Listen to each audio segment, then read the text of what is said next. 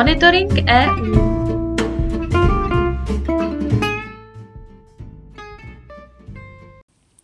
Zastoupení Jihomoravského kraje při Evropské unii vám přináší i tento týden ty nejnovější informace o dění v EU.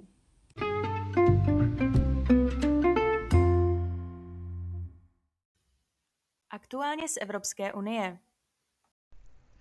Nizozemci blokují vstup Bulharů a Rumunů do Schengenu, vyvolávají tím nenávist a euroskeptismus. Nizozemský parlament nedávno zamítl vstup Rumunska a Bulharska do šengenského prostoru. Obě země požádal, aby předložili více důkazů o tom, že bojují s korupcí. Rumunsko i Bulharsko přitom podle tamních expertů všechny požadavky dávno splňují. Bulharský ministr vnitra Ivan Demirjiv je proto přesvědčen o tom, že do konce roku se nizozemský přístup podaří zlomit. Za přijetí Bulharska a Rumunska do Schengenu se opakovaně postavili i unijní zákonodárci. Evropský parlament vydal 18. října již třetí výzvu, ve které žádá jejich urychlený vstup do volného prostoru. Evropané lámou žebříčky nedůvěry ve své vlastní vlády, pokud jde o přijetí nezbytných opatření v boji proti změně klimatu. Vyplývá to z průzkumu, který se odehrál v srpnu na vzorku více než 31 tisíc lidí z celého světa. Všichni dotázaní se shodli na tom, že současná krize zvyšující se životních nákladů a klimatické změny patří k největším výzvám, kterým čelí. Ekonomickou krizi jako největší problém zmínilo 60 Američanů, 45 Evropanů a 40% Číňanů. Evropané mají mnohem větší obavy ze změny klimatu. Zhruba 88% Evropanů přitom nevěří svým vládám, že přijmou potřebná opatření. Průzkum pak ukázal, že 84% dotázaných Evropanů věří, že pokud nebudou podniknuty žádné další kroky, svět se blíží katastrofě. Průzkum také zjistil, že 80% Evropanů pociťuje dopady klimatických změn ve svém každodenním životě, což se týká zejména lidí žijících na jihu kontinentu. Německo v čele s ministrem zdravotnictví Karlem Lauterbachem chce legalizovat konopí pro rekreační užívání. Legalizována by měla být výroba, distribuce i prodej omezeného množství. Cílem je dle ministra zajistit lepší ochranu dětí a mládeže, ale také lepší ochranu zdraví. Legalizace rekreačního konopí je klíčovým slibem vlády od jejího nástupu do funkce v prosinci 2021. Iniciativa však může narazit na odpor Evropské komise. EU jako celek se totiž zavázala k tomu, že bude bránit komerčním aktivitám spojeným s drogami, včetně konopí. Výjimku tvoří lékařské nebo vědecké využití. Zda německé plány narazí na evropské mantinely zatím není jasné, ministr však avizoval, že pokud by stanovisko komise bylo negativní, Německo by své plány stáhlo. Stoltenberg vezme žádost Švédska a Finska o vstup do NATO do vlastních rukou. Generální tajemník NATO Jens Stoltenberg chce osobně přesvědčit tureckého prezidenta Erdogana, aby dal zelenou žádostem Švédska a Finska o vstup do NATO. Informoval o tom na středeční tiskové konferenci s tím, že brzy odcestuje do Turecka, aby věc vyřešil. Turecko a Maďarsko jsou zatím jedinými zeměmi NATO, které dosud neratifikovaly přihlášky obou severských zemí. Slovensko po vraždě v Queerbaru zesílí boj proti extremismu a nenávistným projevům. Ministerstvo vnitra s tím má pomoci nový analytický nástroj, který bude monitorovat data a identifikovat známky radikalizace, nenávistných projevů a extremismu. Sociální sítě jsou plné nenávistných komentářů, objevují se i komentáře, které schvalují útok a podněcují k násilí. Jakékoliv schvalování, ospravedlňování nebo podněcování k trestnému činu je trestným činem a pachatel hrozí až 10 let vězení, zdůraznil ministr vnitra Roman Mikulec. Slovenská policie už nyní zhromažďuje informace o nenávistných projevech vůči LGBTQ plus lidem. Stalo se tak poté, co střelec zavraždil dva lidi v bratislavském kvír-baru. Svoji nenávist vůči LGBTQI plus lidem přitom opakovaně sdílel na sociálních sítích. Český plán pro provádění společné zemědělské politiky EU je po více než třech letech příprav hotov a čeká i finální schválení Evropskou komisí. Plán slibuje mezi zemědělce, potravináře a lesníky rozdělit v letech 2023 až 2027 zhruba 200 miliard korun z evropského a národního rozpočtu. Více než polovina prostředků půjde na příjmy zemědělců, zbývající část podpoří zejména rozvoj venkova a také tzv. citlivé komodity, jako je například sektor ovoce a zeleniny, vinařství a včelařství. Odborníci i zástupci menších zemědělských podniků a ekologů je považují za dobrý, mohl by být ale podle nich mnohem ambicioznější. V jádru kritiky je zejména nastavení finanční podpory pomocí tzv redistributivní platby a ekologické složky dotací.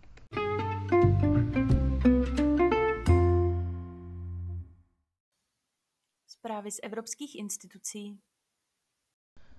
Evropská komise představila plán na zlepšení kvality ovzduší a vody, jehož cílem je výrazně snížit počty úmrtí spojené se znečištěním a nasměrovat Evropskou unii k budoucnosti s čistým životním prostředím. Unijní exekutiva navrhuje zpřísnit standardy ohledně kvality vzduchu či rozšířit seznam látek znečišťujících vodu. Také chce změnit přístup k čištění odpadních vod a mimo jiné stanovit pro tento sektor cíl energetické neutrality do roku 2040. Nový balíček, kterým se budou v příštích měsících zabývat členské země a Evropský parlament, vychází z Evropské zelené dohody, tedy v plánu ekologické transformace EU v nejbližších dekádách. Ten obsahuje také ambici dosáhnout do roku 2050 stavu prakticky nulového znečištění životního prostředí. Ekologické organizace Greenpeace a Bund Sachsen a sousedský spolek Uhelná podali stížnost k Evropské komisi kvůli česko-polské dohodě o dolu Turov. Dohoda podle nich nevyřešila negativní dopady pokračující těžby uhlí. Podle stěžovatelů vlivem provozu dolu nadále vznikají škody na životním prostředí a dohoda brání podat žalobu k soudnímu dvoru EU. Jako hlavní problém uvádí, že dohoda nechrání zásoby vody v okolí dolu a nebrání jejich odtoku především z území Česka. Podle nich poslední dostupné údaje naznačují, že za posledních 14 měsíců voda na některých místech klesla až o 8 metrů a kritizují to, že PGE musí podle dohody omezit těžbu až ve chvíli, kdy voda klesne o více než 8 metrů za 6 měsíců. Další z legislativy klimatického balíčku Fit for 55 dosáhla shody na úrovni členských států. Všechny novostavby na Evropské unii budou od roku 2030 povinně bezemisní. Nové úřední budovy tuto podmínku musí splnit už o dva roky dříve. Na všech nových domech bude také od konce roku 2029 povinné umístění solárních panelů, jejichž instalaci musí nové nerezidenční budovy umožňovat od konce roku 2026. Provoz budov spotřebuje v evropském bloku přibližně 40% energie a způsobuje více než třetinu celkové produkce skleníkových plynů související s energetikou. Proto bylo důležité zhodnout se na nové podobě směrnice zpřísňující podmínky pro energetický provoz budov, která je součástí zmíněné sady norem. O konečné podobě legislativy budou stát jednat s Evropským parlamentem. Rada dále přijala finální stavební kameny Evropské zdravotní unie, nařízení o vážných přeshraničních zdravotních hrozbách, nařízení o rozšířeném mandátu Evropského střediska pro prevenci a kontrolu nemocí a rámcové nařízení pro mimořádné situace s cílem poskytnout dodatečné pravomoci Evropskému úřadu pro připravenost a reakci na mimořádné situace v oblasti zdraví. Tyto nové předpisy doplňují Evropskou zdravotní unii a vytváří pevný právní rámec pro zlepšení kapacity EU v klíčových oblastech prevence, připravenosti, dohledu, posuzování rizik, včasného varování a reakce. Balíček opatření týkajících se Evropské zdravotní unie je klíčovou součástí reakce Komise na pandemii COVID-19 a budoucí mimořádné situace v oblasti veřejného zdraví. Kromě přijatých tří nařízení se nařízení o prodlouženém mandátu Evropské agentury pro léčivé přípravky EMA již od 1. března 2022 nachází ve fázi provádění. Evropská komise zveřejnila etické pokyny pro využívání umělé inteligence a dat ve výuce a vzdělávání pro pedagogy. Tyto pokyny se zabývají tím, jak se umělá inteligence využívá ve školách, aby pomáhala učitelům při výuce a studentům při učení a podporovala systémy a administrativní procesy ve vzdělávacích prostředích. Pokyny jsou součástí akčního plánu digitálního vzdělávání 2021 až 2027 a vypracovala je specializovaná expertní skupina komise zahrnující širokou škálu odborníků z oblasti vzdělávání a odborné přípravy, akademické obce, soukromého sektoru a mezinárodních organizací. Na pondělním zasedání Rady pro životní prostředí v Lucemburku získala komise ambiciozní mandát k vyjednávání nadcházející k listopadové konferenci o klimatu COP27 a prosincové konferenci o biologické rozmanitosti COP15. EU bude prosazovat intenzivnější opatření na celosvětové úrovni s cílem řešit vzájemně propojené krize v oblasti klimatu a biologické rozmanitosti a bude spolupracovat s podobně smýšlejícími partnery, aby zajistila zdárný výsledek obou konferencí.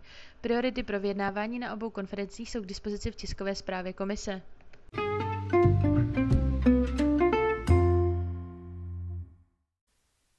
Zprávy z činnosti zastoupení. V úterý 25. října se konala konference Partnerství pro přechod na čistou energii.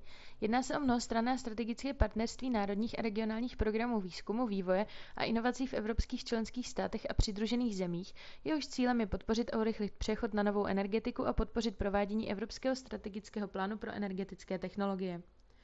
V Brně se pak v úterý 25. října zastoupení zúčastnilo akce s názvem Time to Move do zahraničí na projekt, na stáž nebo za prací, kterou pořádalo Eurocentrum Brno a Fakulta sociálních studií Masarykovy univerzity. Akce byla zaměřena na studenty, kteří se mají zájem odjet studovat či pracovat do zahraničí. Mohli se zde zeptat na informace ke stážím v EU nebo ke studijním pobytům. Činnost zastoupení a možnosti stáží v bruselské kanceláři na akci za zastoupení prezentoval Martin Míšek, který se dále podělil o svou zkušenost s Erasmem v Ankaře. Zastoupení Homarovského kraje mělo na akci taktéž stánek, kde se studenti mohli dozvědět více o možnostech stáže v Bruselu.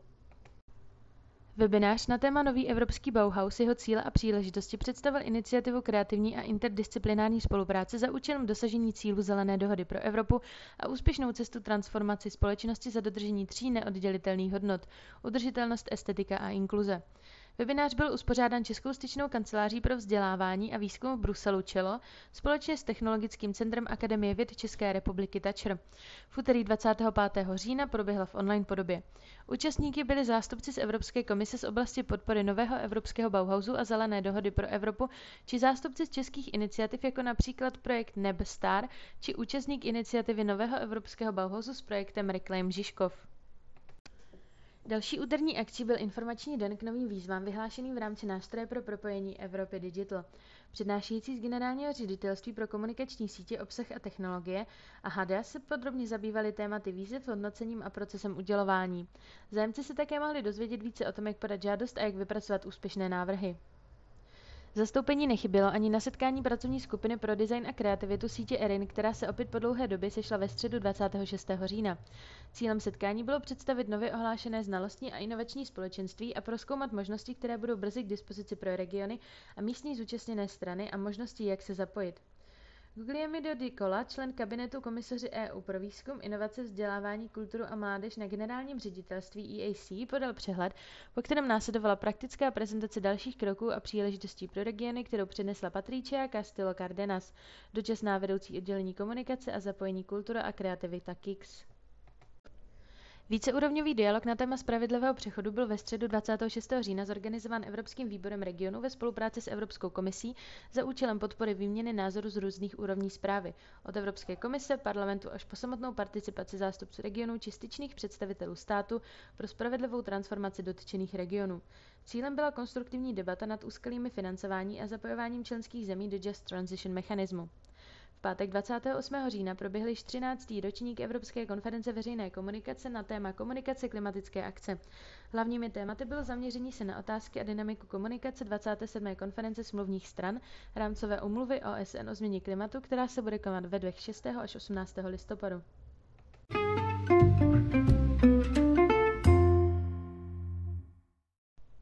A na závěr pozvánka. Srdečně vás zveme na akci s názvem We Are Next, která se uskuteční už 5. listopadu v Bruselu.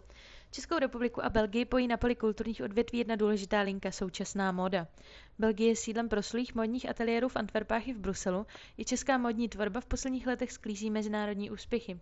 Pražská Umprum i novější regionální líhně talentů v Brně, Plzni a dalších městech zabývající se současnými modními trendy a ekologickými postupy.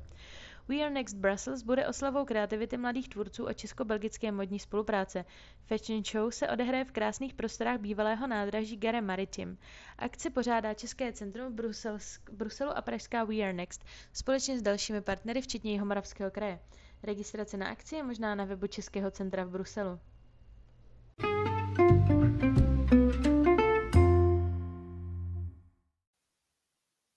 Monitoring EU si také můžete přečíst na našich webových stránkách www.kjmk.eu v sekci aktuality.